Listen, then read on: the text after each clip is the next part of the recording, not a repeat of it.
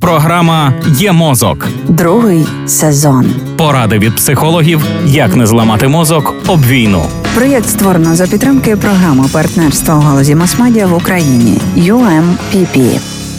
Як не постраждати від ІПСО? Тема до якої ми йдемо вже шість епізодів проєкту є мозок на радіо Львівська хвиля. Якщо котрийсь із них раптом пропустили, то знайти його можна на Санклауді радіостанції. А ми починаємо вчитися протистояти психологічним маніпуляціям ворога.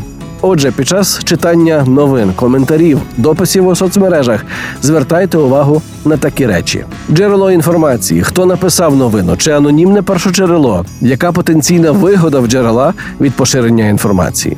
Емоційність викладу інформації. Що більше емоцій у тексті, то ймовірніше, що він маніпулятивний.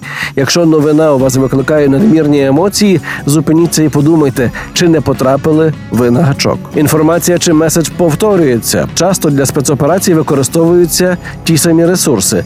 Якщо ви звертаєте увагу на об'єкти зовнішнього світу, не намагаючись їх запам'ятати, і у вас з'являється відчуття повторюваності, що ви вже десь бачили цю машину чи людину, варто задуматися.